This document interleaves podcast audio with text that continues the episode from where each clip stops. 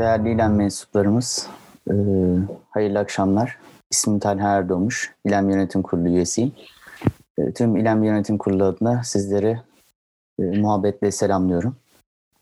Bildiğiniz üzere koronavirüse karşı tedbirler sebebiyle bu sene Ramazan'ı e, karantinada karşılamak durumunda kaldık. Haliyle bu bizlerde bir burukluğa sebep oldu. Bu burukluğu bir nebze olsun kırmak ve Ramazan akşamlarımızın biraz daha bereketli geçmesini gayret için Ramazan dersleri tertip etmiş bulunuyoruz. Ramazan okumaları. Sağ olsun kıymetli hocalarımız e, bu çağrımıza destek verdiler. Bizleri yalnız bırakmadılar. Eşref Altaş hocamız şahsında ben bize destek veren bütün hocalarımıza teşekkür ediyorum. Ramazan okumalarımızın ilk faslını Ömer Türker Hoca ile Esma-ül okumaları üzerine gerçekleştirmiştik. İkinci fasılda da inşallah tefsiri kebir okumalarıyla Eşref Altaş hocamıza devam etmiş olacağız. Ben sözü çok uzatmadan e, hocamızı takdim edip müsaadenizi isteyeceğim. Eşref Altaş hocamız 1973 yılında Erzurum'da doğdu. Lisans eğitimini Marmara Üniversitesi İlahiyat Fakültesi'nde tamamladı. Yüksek lisansını Katip Çelebi'de ıslahat düşüncesi başlıklı teziyle tamamlayan hocamız doktorasını Fahrettin Razi'nin İbn Sina yorumu ve eleştirisi başlıklı çalışmasıyla tamamlamıştır. Milli Eğitim Bakanlığı Öğretmen ve Ders Kitapları Komisyonu'nda bir dönem görev yapan Altaş, Çanakkale 18 Mart Üniversitesi İlahiyat Fakültesi'nde ve Yalova Üniversitesi İlahiyat Fakültesi'nde akademik çalışmalar yürütmüştür. Hocamız halihazırda Medeniyet Üniversitesi Edebiyat Fakültesi Felsefe Bölümü İslam Felsefesi Anabilim Dalı'nda öğretim üyesi olarak görev yapmaya devam etmektedir. Ee, ben değerli hocamıza tekrar çok teşekkür ediyorum. Sizlere e, hayırlı ve istifade edeni bol geçecek, bol olacak e, dersler geçirmenizi diliyorum. E, hayırlı akşamlar cümleten. Buyurunuz hocam. Teşekkür ederim. Ee, Bismillahirrahmanirrahim. Elhamdülillahi Rabbil alemin. Ve salatu ve selamu ala Resulina Muhammedin ve ala alihi ve sahbihi ecmain. Ee, kıymetli büyüklerim, e, küçüklerim, hanımefendiler, beyefendiler, e, Allah'ın rahmeti, mağfireti ve selameti bütün ümmeti Muhammed'in üzerine, içinde de bizlerin üzerine olsun. Ee, İmam Razi'nin tefsiri kebirinden bazı ayetleri sizinle birlikte okuyacağız. E, bu ayetlerin e, çeşitli konularda olmasını e, arzu ediyorum ama e, belirli bir standart bir konu e, üzerinde olmayacak. E, fakat şunu söyleyebilirim, e, bu mübarek Ramazan ayında bizi meşgul eden, e, bizi camiden, cemaatten, teravihten, e, alıkoyan bir belayla uğraşıyoruz. Yahut da bir imtihanla uğraşıyoruz.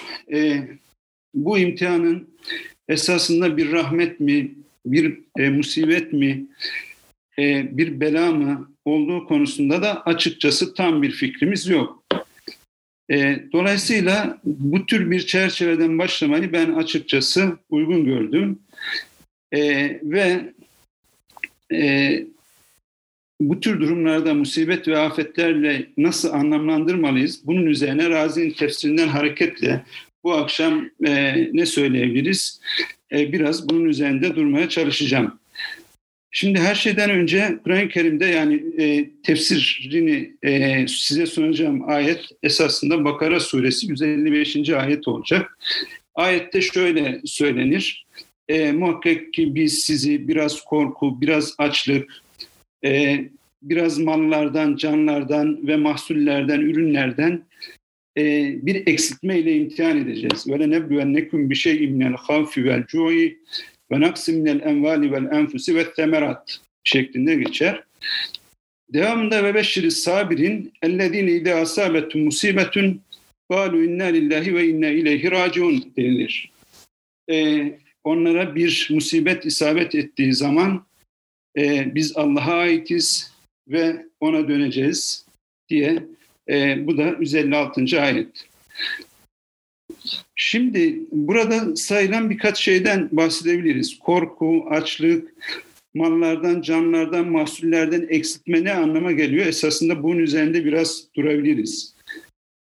Öncelikle şunu söylemek lazım. Biz bu dünyada bulunduğumuz durumda çeşitli kötülüklerle karşı karşıyayız. Bu kötülükler bizim kendimizden başlamak üzere e, bencilliğimiz, e, cimriliğimiz, kıskançlığımız, korkaklığımız, açgözlülüğümüz, e, başkasını mal hususunda aldatma, hırsızlık yapmak, zina yapmak, işkence yapmak, zulüm, öldürme, savaş ve benzeri şeklinde sıralayabileceğimiz bir kötülükler silsilesiyle karşı karşıyayız. Bunlara ilaveten bir de şöyle bir durum var. Ee, bazılarımız bu ayette ifade edildiği gibi açlıkla sınanıyor. Ee, kuraklıkla sınanıyor, depremle sınanıyor, selle sınanıyor, e, çeşitli doğal afetlerle sınanıyor, yangınla sınanıyor, boğulma tehlikesi geçiriyor. Yahut da tayfun, kasırga ve içinde bulunduğumuz durumda olduğu gibi salgın hastalık gibi problemlerle karşılaşabiliyoruz. Daha bunların ötesinde başka problemlerle de karşılaşıyoruz. Bazılarımız e, doğuştan zihni ya da bedensel çeşitli engellere maruz kalmış olarak doğuyor. Bazılarımız fakir olarak ömrünü geçiriyor. Bazıları ezilmiş olarak, bazıları efendime söyleyeyim eski çağlarda olduğu gibi köle olarak, bazıları çeşitli imkansızlıklarla, zihni kapasite yetersizliklerle ve benzeri çeşitli kötülüklerle biz karşı karşıyayız. Ve, e, ve daha ne tür kötülüklerle, belalarla karşılaşacağımız konusunda da açıkçası içinde bulunduğumuz 2020 yılı itibariyle açık bir fikrimiz de yok. E, çok olağanüstü kötülüklerle karşılaşacağımız konusunda bazıları e, efendime söyleyeyim e, beklenti içinde de bulunabiliyorlar. Şimdi şunu sormak gerekiyor. Bu saydığımız kötülüklerden gerçekten hangisi kötü, hangisi çirkin, hangisi bela, hangisi musibet ya da bunlara gerçekten bela musibet deme imkanımız var mı? Biz şunu biliyoruz. İslam düşünce tarihinde e, ilk tartışılan mevzular zaten bu tür mevzulardı. Yani savaş durumunda, öldürme durumunda, büyük günah işleme durumunda ifade ettiğimiz kötülüklerin e, bizim irademizde ortaya çıkıp çıkmadığı konusundaki tartışmalar İslam düşüncesindeki ilk tartışmalardan bir tanesiydi. O zaman dikkatle bakarsak, burada saydığımız bu kötülüklere dikkatle bakarsak, bunların bir kısmının öteki kısmından kısmen farklı olduğunu göreceğiz. Bir kısmı yani korkaklık, bencillik, kıskançlık, başkasına zulüm, işkence gibi ifade ettiğimiz bazı kötülükler bizatihi bizim irademizle ve e, kudretimizle varlık dünyasına e, gelirken bunların bir kısmı bizi aşan bir kudretle ortaya çıkmakta. İşte bazen tayfunlar, kasırgalar, içinde bulunduğumuz salgın hastalık gibi. O zaman burada bir ayrım yapmamız gerekir. E, genellikle ayrımı şu noktadan hareketle yapıyoruz. Varlığa gelmesinde bizim irade ve e, kudretimizin e, dahlinin bulunduğu e, kötülüklere ahlaki kötülükler ismini veriyoruz. Ahlaki kötülükler Kur'an-ı Kerim'de farklı farklı ifade ediliyor. Razi'nin tefsirine baktığımızda da genellikle bunlar e, husun, kubuh gibi başlıklarda yahut fahşa, münker, seyyat gibi ifadelerden hareketle e, tefsir edildiğini görmemiz mümkün. Bu kötülükler gerçekten var mı? Şunu baştan söyleyebiliriz. Bu kötülüklerin varlığı konusunda dinlerin bir ittifakı var gibi. Yani insandan hareketle ortaya çıkan bu kötülükler Kur'an-ı Kerim'de daima yasaklanan, kınanan e, ve varlıkları konusunda bir efendime söyleyeyim tartışmaya girilmeyen bir durum. E, hatırlayın e, Zilzal suresinde femen ya'mel mitkale zerretin hayren yarah ve men ya'mel mitkale zerretin şerren yarah ayetinde ifade edildiği üzere insanlar yaptıkları bir miskal, zerre miskali de olsa, küçük bir şekilde de olsa yaptıkları hayrın ve yaptıkları kötülüklerin karşılığını görecektir. Bu demek ki ahlaki kötülükler diye bahsettiğimiz bizden doğan kötülükler konusunda bunların varlığı konusunda bir tereddüt yok. Fakat bunların bu ahlaki kötülük dedik dediğimiz şeylerin tabiatı konusunda bir tartışma var. Nedir ahlaki olarak kötü olan? Yahut da dini bakımdan ele aldığımız zaman bunların hangisine kötü, hangisine iyi diyeceğimizin sınırı nerede başlıyor? Tabiatı, neliği konusunda ne söyleyebiliriz? Şunu söyleyelim her şeyden önce. E, bütün gruplar, e, eşariler de dahil olmak üzere E, bunu niye vurguluyorum? Biraz sonra daha iyi anlayacağız. Bütün gruplar ilim ve cehalet gibi çeşitli kemal sıfatlarının yahut eksiklik sıfatlarının bir kötülük olduğu konusunda bir tartışmaya girmiyorlar. İnsan doğasına uygun olan yahut aykırı olan şeyler konusunda da bir tartışmaya girmiyorlar. Bunlar ittifakla bütün insanlar tarafından kötü görülen şeyler olarak ifade edilir. Cüveyni'de, İmam Gazali'de, İmam Razi'de tamamıyla böyle ifade edilir. Fakat dünya ve ahirette övgüye ya da yergiye konu olmak bakımından kötülük nedir, iyilik nedir diye sorduğumuzda bu ahlaki kötülük bağlamında genellikle burada gruplar, mezhepler farklı farklı davranacaklar. Fakat genellikle biliyoruz ki eşariler burada e, şer'i olanın emrettiğinin yahut nehyettiğinin iyi yahut kötü olarak nitelendirilebileceğini söylerken diğer gruplar akli olan yahut da e, nesnenin tabiatından ortaya çıkan yahut nesnenin çeşitli yönlerinden ortaya çıkan bir kötülük tanımı yapacaklar. Şimdi e, dolayısıyla bu fiillerin e, akli mi şer'i mi olduğu konusunda da bu ayrıma gitmiş olacağız. Yani e, genellikle eşariler bu fiillerin şer'i olarak belirlendiği yahut kötülüklerinin belirlendiğini söylerken diğer gruplar akli olduğunu söyleyecek. Fakat bizi ilgilendiren nokta yani üzerinde konuştuğumuz bu kötülük problemi bağlamında bizi ilgilendiren nokta, esas nokta bu fiillerin, bu ahlaki kötülük diye ifade ettiğimiz fiillerin kime ait olduğu konusunda bir tartışmanın e, cereyan ettiğini biliyoruz. Bu esas konu.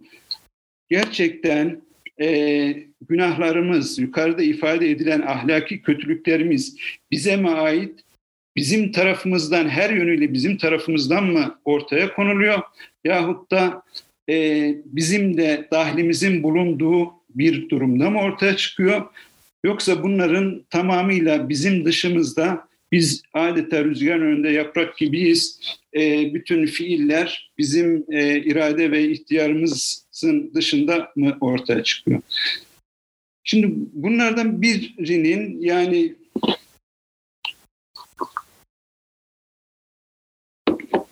bu kötülüklerin bizim irade ve ihtiyarımızın dışında söyleyen bir gruptan bahsediyoruz. İslam tarihinde, İslam mezhepler tarihinde Cebriye'den bahsediyoruz.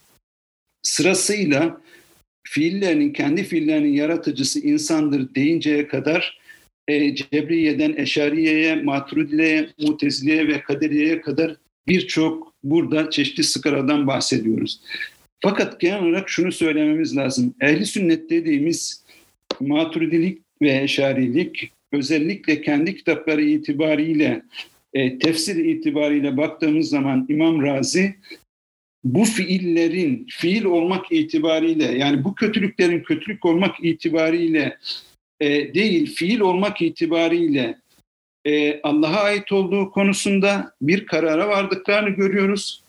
Ama bu e, fiilin kötülük olması itibariyle iradenin e, kendisine yönelmesi, e, ihtiyarın kendisine yönelmesi, kesbin kendisine yönelmesi, hak ediş bakımından e, beşere ait olduğu konusunda bir karara vardıklarını görüyoruz.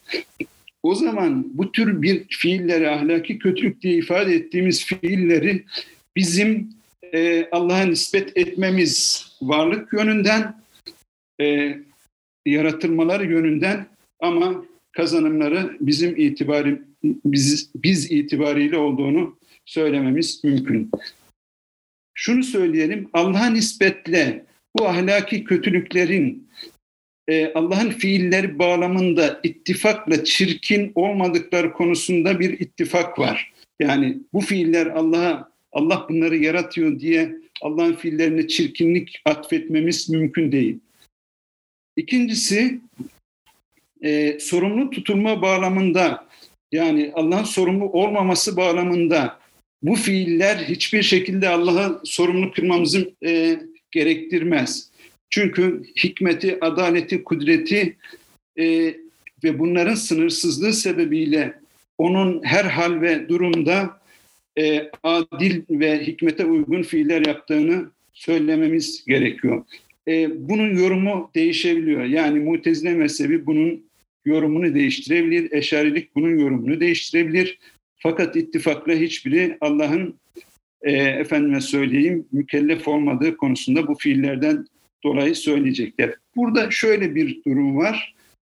Bu fiillerin e, özellikle e, kul için uygun olanın yaratılması konusunda ahlaki düzlemin metafizik düzleme taşınması noktasında mutezilerin zaman zaman eleştirildiğini görmemiz mümkün olacak. Ahlaki fiiller bağlamında son olarak bir şey söyleyecek olursam şunu söyleyebilirim ki bu fiiller Allah'ın kudret ve iradesi ve adaleti bağlamında ortaya çıkmaları itibariyle e, Allah tarafından e, fakat kazanılma itibariyle, kesp itibariyle kul tarafından ortaya çıkarılan fiiller olduğunu söyleyebiliriz. Şimdi asıl problem şu.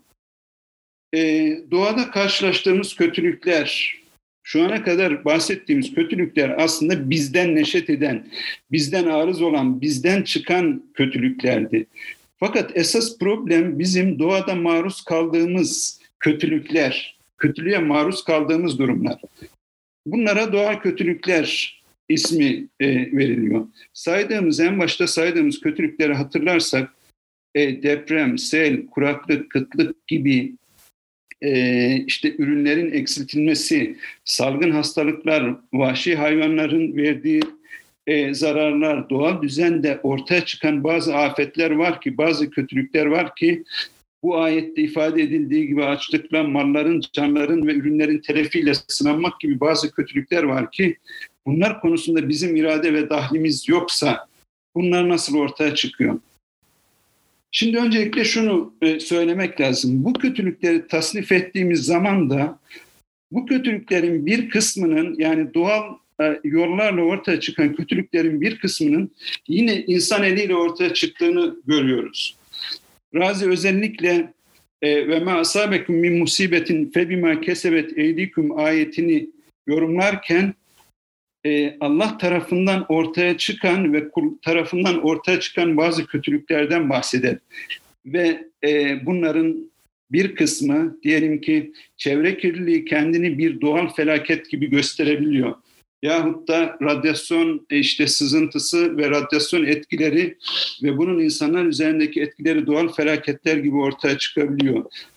Fakat ister çevre kirliliği tarzında olsun, ister denizlerin kirliliği, ister kuraklığın bazı durumları, ister küresel ısınma tarzında ya radyasyon tehlikesi gibi bazı durumlar olsun, bu durumların nihayetinde insanın fiillerine irca edilebileceği, insanın yap etmeleri den hareketle, insan açgözlüğünden hareketle ortaya çıkan fiiller olduğunu söylememiz mümkün gibi görünüyor.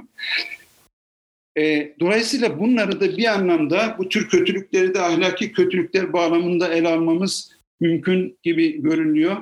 E, özellikle e, az önce ifade ettiğim size bir musibet isabet ettiğinde e, bu musibetler kendi ellerinizin işledikleri yüzündendir şeklinde ifade edilen ayette olduğu gibi bu musibetlerin bir kısmının bizim tarafımızdan bizim işlediklerimiz yüzünden ortaya çıktığını söylememiz mümkün gibi gözüküyor.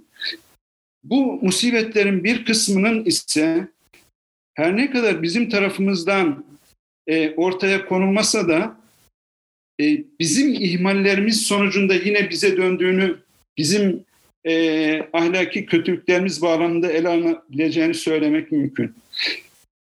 Ne demeye çalışıyorum? Şunu söylüyorum. Diyoruz ya sık sık bir şekilde deprem öldürmez, fakat çürük beton yahut çürük ev öldürür. Sel öldürmez, dereye yapılan ev öldürür şeklinde ifade ettiğimiz durumlar esasında bu tür doğal bazı kötülüklerin yine bizim fiillerimiz, bizim planlama hatamız nedeniyle bize döndüğü konusunda bir fikir veriyor.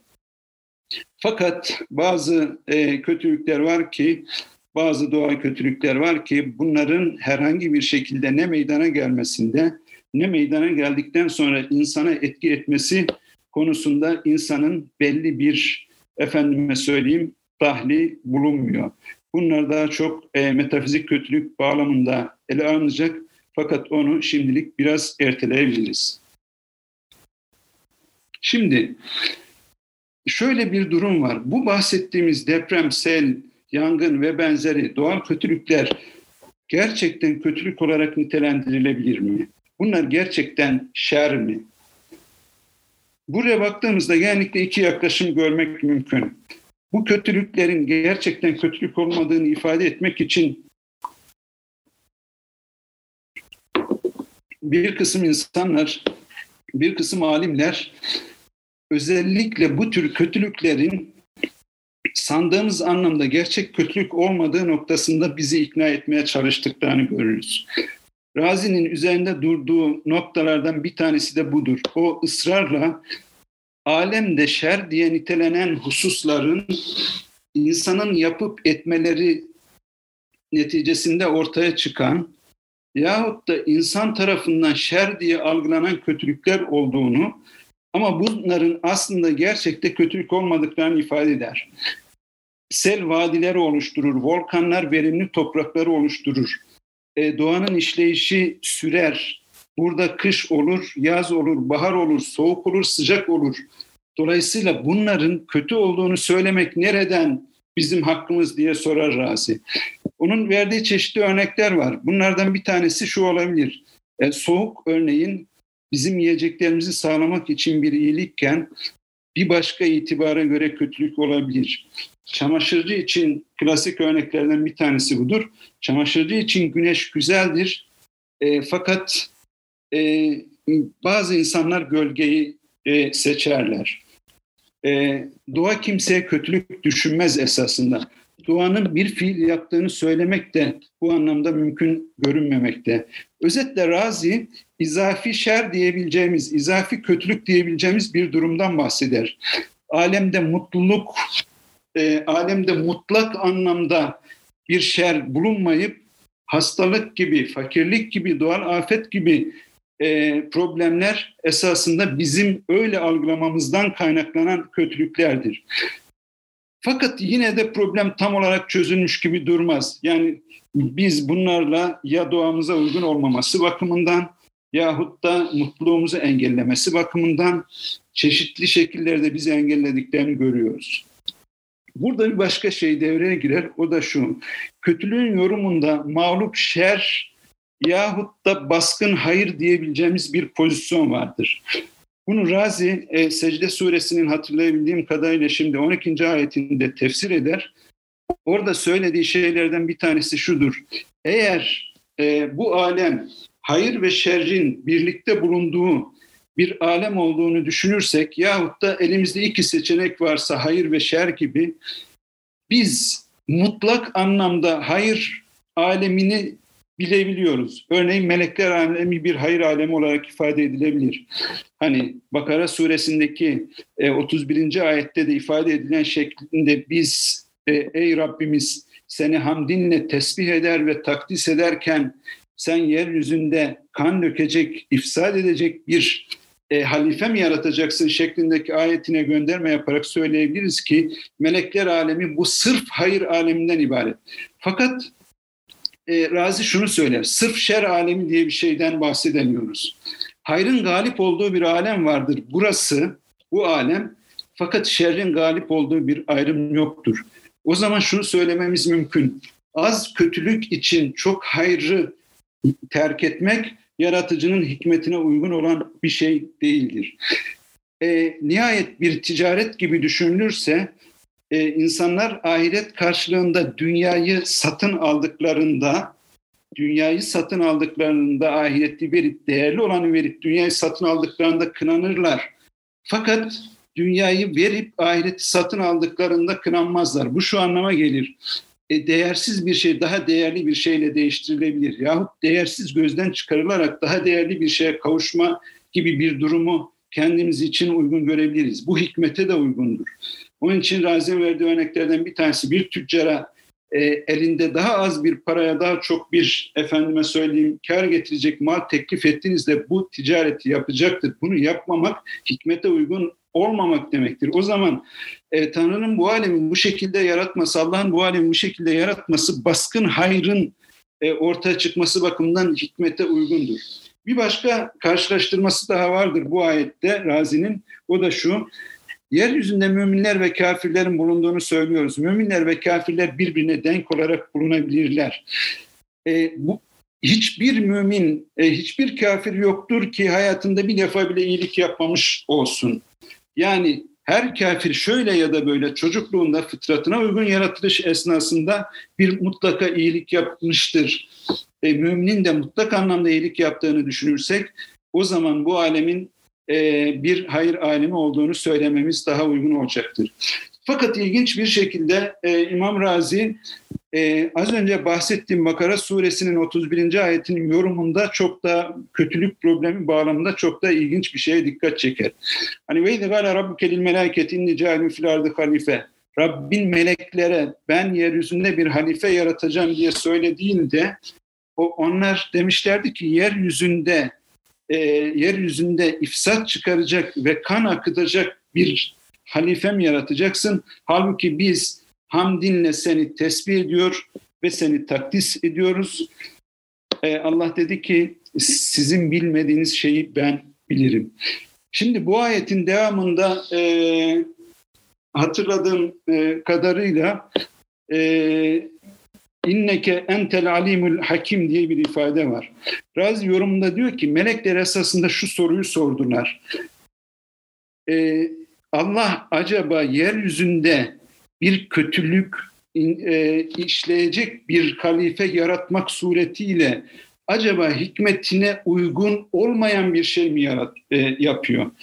Bu bir hikmette e, hikmete aykırılık telaşı olarak nitelendiriliyor Razi tarafından.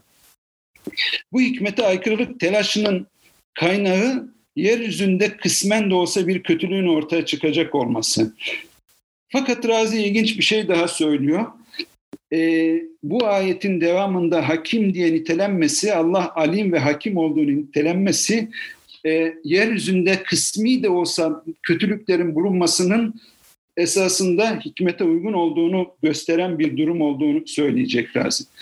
Fakat bu baskınlığı sağlayan şey nedir? Hayrın baskınlığını sağlayan şey nedir? hayrın baskınlığını sağlayan şey esasında Razi'ye göre ve alleme Adem'en esma külleha ifadesinde ilmin, esmanın e, Adem'e öğretilmesidir. Ne kadar kötülük olursa olsun yeryüzünde insanın isimler üzerinden bir bilgiye ulaşması, ister bu metafizik bilgi olsun, ister eşyanın hakikatine dair bir bilgi olsun, bilginin insanlığı mutlak anlamda bir hayra yolculuk yaptıracağı konusunda iyimser bir tutum içinde olmamız gerektiğini söyler. Onun için Razi'ye göre kötülüklerin ortaya çıkması her ne kadar bir anlamda e, doğrudan kötülük gibi olarak görülse de bu il, ilmin her türlü kötülüğe baskınlığı itibariyle insanlığın yahut da insanın daha iyi bir noktaya doğru yolculuğunu tasarlayabiliriz. Şimdi sormamız gereken soru şu ister izafi olsun, ister mağlup şer olsun yani kendisine baskın çıkan hayrın karşısında yenik düşmüş bir şer, az bir şer olsun nasıl değerlendirmeliyiz musibetleri? Razin üzerinde durduğu üç tane e, konu var. Bu musibetlerin bir azap olduğunu söyleyen bir grup var. Bir e, alimler topluluğu var. Bu alimler özellikle geçmiş kavimlerin Ad, Semud, Medyen, Eykere, Savki gibi bazı e, kavimlerin helakinden hareketle e, insanın günahlarının karşılığında e, bir e, kefaret gibi değil de bir azap gibi e, insanlara e, efendime söyleyeyim bela ve musibetlerin geldiğini söylüyorlar. Fakat şuna dikkat etmemiz gerekir. Bu alimlerin tamamı da yine musibetler birer azap olduğunu söyleseler bile burada topyekün bütün insanlığı ilgilendiren e, insanın düşüşü gibi Hristiyanlıkta olduğu gibi doğuştan bir günah gibi bir e, günah karşılığında bir azaptan bahsetmiyorlar. Fakat Razi şunu söyler. Gerçekten eğer böyleyse bütün musibetler bizim yaptıklarımızın karşılığında bir azapsa bütün azabın bu dünyada ortaya çıkmasından bahsetmemiz mümkün olmayacak mıdır? Oysa Razi der ki iradi kötülükler ve doğal felaketler esasında sandığımızdan daha çok mazlumlara, daha çok fakirlere, daha çok kimsesizlere ulaşıyor. E, kara veba, şimdi bu örnek tabii ki benim yani ben burada e, harmanlayarak veriyorum. E, kara vebada ölen insanların çoğu yoksuldu ve bu yetmezmiş gibi Roma Katolik Kilisesi insanlara özellikle azınlık gruplara, Müslümanlara, yabancılara, e, dilencilere baskı uyguladı. Kendileri yüzünden e, efendime söyleyeyim e, bu vebanın ortaya çıktığı konusunda. Bugün İslam coğrafyasında farklı bölgelerde acı çeken insanların çoğusu mazlum. Buradan hareketle razı diyor ki acaba gerçekten bu bir azapsa bu azap neden hep mazlumları, neden çoğunlukla fakirleri e, yakalıyor? Bu doğru değil. O zaman doğru olması gereken şey şu. Öncelikle şunu bilmemiz gerekiyor. Mükafat da ceza da ahirette verilecek bir şeydir. Ee, Allah e, kimsenin kuşkusu olsun ihmal etmez ama imhal eder, mühlet verir fakat cezayı ihmal etmez. Bazen Müslümanlar acele bir tavırla bir kötülük karşısında ortaya çıkan musibeti hemen o kötülüğün cezası e, olsun diye e, arzu edebilirler. Fakat bu doğru değil. Hepten doğru değil demek istemiyorum. Bir başka şey Razi'nin söylediği e, bazı belalar Hazreti Peygamber dahil olmak üzere, asap dahil olmak üzere çeşitli e, peygamberlere de vaat edilmiş bir şeydir. Kur'an-ı Kerim'de bir ayet vardır. Ve me erselne fi qaryetin min nebiyyin illa ahadna e, ehleha bil be'sai ve darrai leallehum yaddarraun. Bu ayette ifade, bu ayetin huzur sebeplerinden bir tanesinin Razi Hazreti Peygamber'in Medine'ye taşındığında bolluk ve bereketli olan Medine'nin bir anlamda bir darlığa girmesi olarak bahseder. Bu şu anlama geliyor. Bela ve musibetler her zaman e, kötülere gelmiyor. O zaman e, Kur'an'da Hazreti Musa için de Hazreti Salih için de benzer uğursuzluk atıfları olduğunu e, söylüyor Razi. Dünyadaki musibetler mümin, kafir ayırt etmeksizin farklı farklı insanlara gelebiliyor. Ve Hazreti Adem'den önce dünyada herhangi bir şey yokken, bir insan yokken yine de depremlerin, efendime söyleyeyim farklı doğal felaketlerin olduğunu söyleyebiliriz. O zaman buradan hareketle söyleyeceğimiz şey şudur. E, Razi'nin tercih ettiği görüş de bu. E, musibet ve belalar daima bir azap gibi değerlendirilmesi doğru değil. Peki musibetler birer hayır mı? Günahlarımızın kefareti mi? Elbette ki. E, ve Razi bunu insanların derece derece efendime söyleyeyim derecelerin artırılması olarak ifade edecek. Bir hadis var hatırlayalım. Müminin başka hiç kimsede olmayan ilginç bir özelliği vardır. O da şudur. Müminin başına bir, e, mümine bir nimet ulaştığında mümin şükreder. Bu onun için bir hayır olur. E, ona bir musibet ulaştığında sabreder. Bu onun için hayır olur. Zaten en başta okuduğumuz tefsiri üzerinde hareket ettiğimiz ayet de bize bunu bize bunu söylüyor. E, ve beşşiri sabri, sabredenleri müjdele. O zaman belaların aynı anda hem müminlere hem kafirlere gelmesi caiz iken bu müminler için rahmet, kafirler için azap olabilir. Sonuç bu musibetlere dair bilgimiz bağlamında sonuç şudur. Biz genel bir bilgiye sahibiz musibetlere dair. İcmali bir bilgiye sahibiz fakat tafsili ayrıntılı bir bilgiye sahip değiliz. Ne demek bu?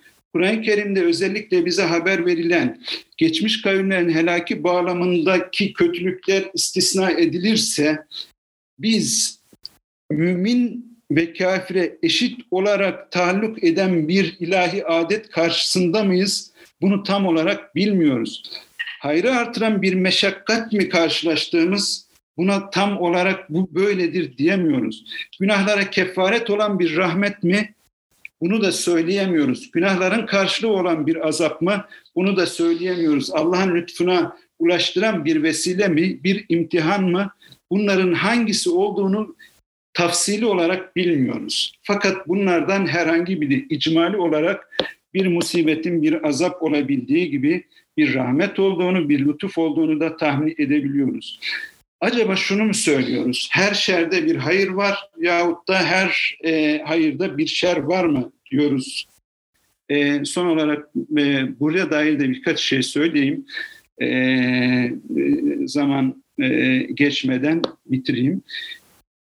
Şimdi yukarıda bahsettiğimiz ahlaki kötülükler bağlamında her kötülükte bir e, hayır olduğunu söyleyemeyiz. Yani namaz kılmamak kötüdür, bunda bir hayır olamaz. Zina kötüdür, bunda bir hayır olamaz. E, kibir kötüdür, bunda bir hayır olamaz. Dolayısıyla şerde hayır vardır yahut hayırda şer vardır ifadesi eğer böyle bir ifade varsa ahlaki fiiller bağlamında doğru değil. Peki bu ifade doğru olabilir mi? Aslında bu ifadenin ortaya çıktığı ayete baktığımız zaman bu ayette şöyle söylenir. Kütübe aleykümül gıtalu ve huve kurhun leküm ve asa en tekrehu şeyen ve huve hayrun leküm ve asa en tuhibbu şeyen ve huve şerrun leküm. Burada ifade edilen şudur aslında ayette vurgulanan. Bazı durumlar vardır ki insan hoşlanmayabilir. Fakat bu o insan için hayırdır. E, ayette verilen örnek e, cihada gitme örneği. Cihada gitmek sizin için ağır gelebilir, meşakkatli gelebilir. Oruç tutmak meşakkatli gelebilir, namaz kılmak ağır gelebilir. E, yahut herhangi bir e, e, ahiret karşılığında bu dünyada kendisinden vazgeçtiğimiz bir e, fiil insana ağır gelebilir. Ama nihayetinde bu insan için hayırdır. Diğer taraftan şimdi kolaylık olan, şimdi efendime söyleyeyim hayır gibi görünen ve hoşlandığımız bazı durumlarda şer olabilir. O zaman iki şey arasına ayırt ediyoruz. Garizemizde olan ve e, tabiatımıza kolaymış gibi görünen bazı şeylerde e, efendime söyleyeyim şer, tabiatımıza zor gelen bazı şeylerde hayır olur anlamındadır. Dolayısıyla burada bu ayette ifade edilen şey e, hoşlanmakla irade edip yapmak arasındaki farktır. Biz hoşlandıklarımızdan yahut hoşlanmadıklarımızdan değil, e, Allah'ın emri olan hoşlansak da hoşlanmasak da tırnak içinde söylüyorum. Mümin her daim Allah'ın emrine razıdır ama meşakkat anlamında hoşlansak da hoşlanmasak da yaptıklarımız bir kar iken yapmadıklarımız bir zarar olabilecektir. O zaman burada izafi bir bilinemezlik vardır ve asa ile bize bir gaflet durumuna tembih ifade edilmektedir. Peki son olarak şunu söyleyeyim. Razi bize ne öğreniyor? e, bu ayet bağlamında musibetlere karşı ne yapmalıyız? E, e, musibete razı olmak ne demektir? Burada ilginç birkaç şeyden, e, birkaç kavramdan bahsediyor Razi. Bunlardan bir tanesi e, her birimizin söyleyebileceği gibi tedbir ve irade bağlamında efendime söyleyeyim e, fiillerimizi yönlendirmek. Fakat ayetin de ifade ettiği bir şey vardı. İnna lillahi ve inna ileyhi raciun istirca durumu. Yani Allah'a dönme, ona sığınma, ona tevekkül etme, ona ait e, olduğunu hatırlama. Bu anlamda e, bize bir şey isabet ettiğinde Allah'a yönelmek en doğrusudur. Razi diyor ki 52 yaşına geldim bu ayetin tefsirinde e, 52 yaşına geldiğime kadar bugüne kadar bir Müslümanın Allah dışında başka birine müracaat edip de problemini çözdüğünü görmedi.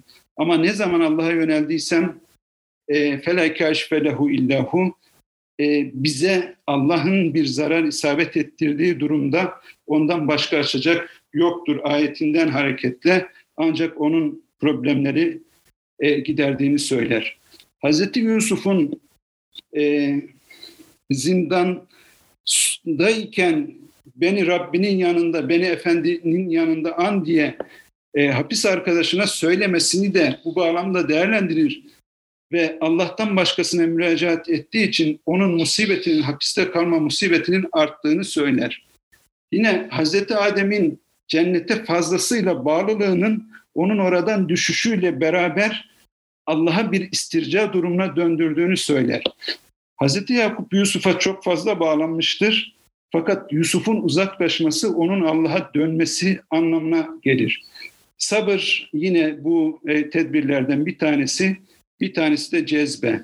Çok ilginç bir şekilde Razi der ki hak galiptir, kul mağluptur. Rububiyet ubudiyete baskındır. Galip olan mağlubu her zaman kendine çevirir, kendisiyle doldurur. Rab'le birlikte olan onun fiillerinde, sıfatında ve zatında müstaharak olacağı için içinde bulunduğu bela durumunu bir bela olarak görmez. Ve nihayet şunu söylememiz lazım ki e, esasında e, her musibet ve her bela bir imtihandır. Fakat şerle de hayırla da imtihan olabilir insan. İnsan hasenatla da e, efendime söyleyeyim seyyiatta da imtihan olabilir. Fakat imtihanlar eşit değil. Ama bütün bunlara rağmen bir insan şunu sorabilir. Bir yavru bir canin elinde zulümle öldürülebiliyor. Bir çocuk bomba sandığı bir oyuncak sandığı ile ölebiliyor. Doğuştan insanlar engelli düzeyde ortaya çıkan bir durumla karşı karşıya kalabiliyorlar. Dahası ben e, neden ölümlüyüm?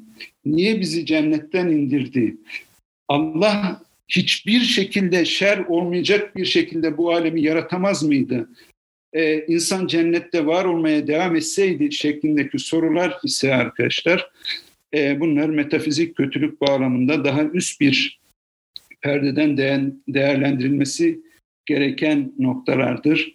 Dolayısıyla bunları belki ilerleyen derslerde ele almamız mümkün olacaktır.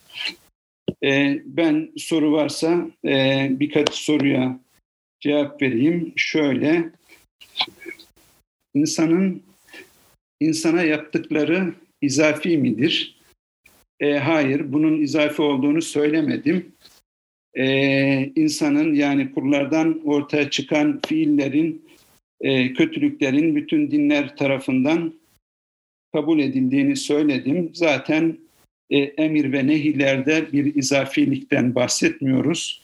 Bunlar e, ister şer'i olarak değerlendirilsin, ister akli olarak değerlendirilsin, e, aşağı yukarı e, belirlenmiş şeylerdir. Bir başka soru,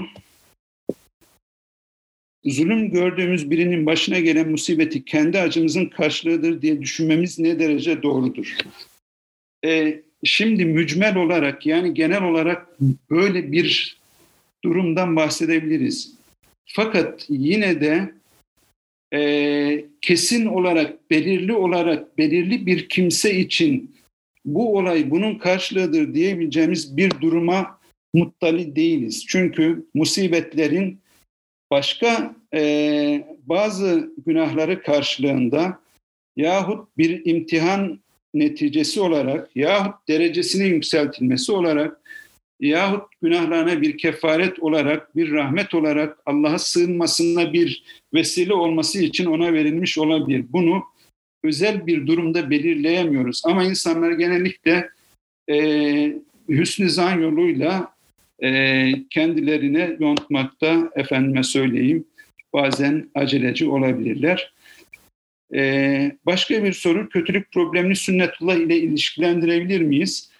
Şimdi Razi'nin bununla ilgili de ilginç bir yorumu vardı.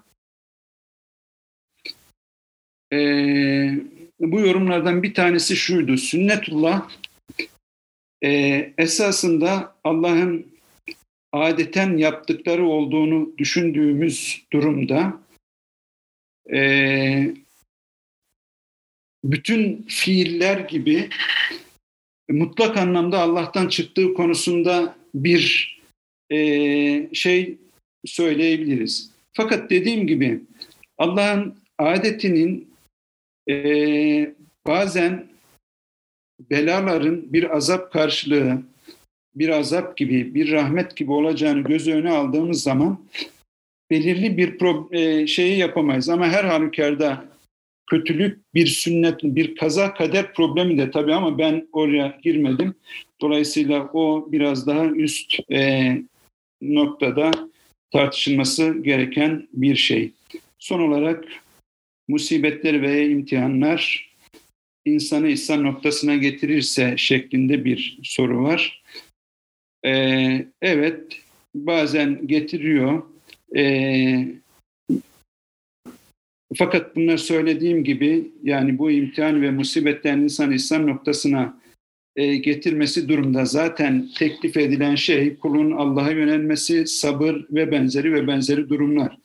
Bunların dışında e, İslam'a dönük bir faaliyet bu sınırın dışına çıkmak olacak.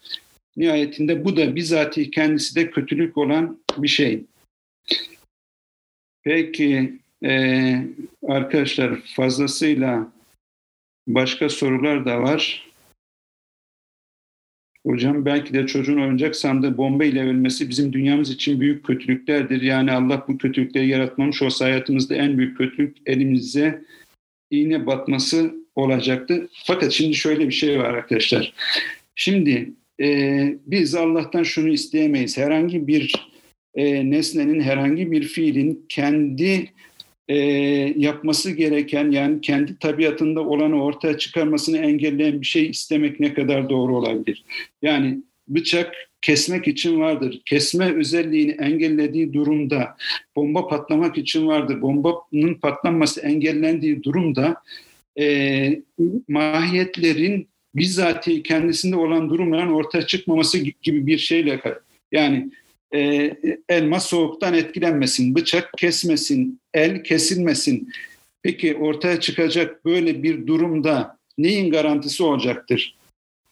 E, oysa biz e, her anın a olduğunu, Allah'ın imkansızlıklara e, kudretinin taalluk etmediğini söylüyoruz. Peki e, uzatmayalım, burada bitirelim. E, hepinize teşekkür ediyorum. E, yarın e, özellikle metafizik kötülük bağlamında çözüm e, olabileceğini düşündüğüm e, Allah'ın, Allah Teala'nın fiillerinin nasıl ele alınıp yani illetlendirilip illetlendirilmeyeceği bağlamında nasıl ele alınacağı konusunda e, devam etmek istiyorum ve ahirü davanen elhamdülillahi rabbil alemin. Herkese iyi akşamlar.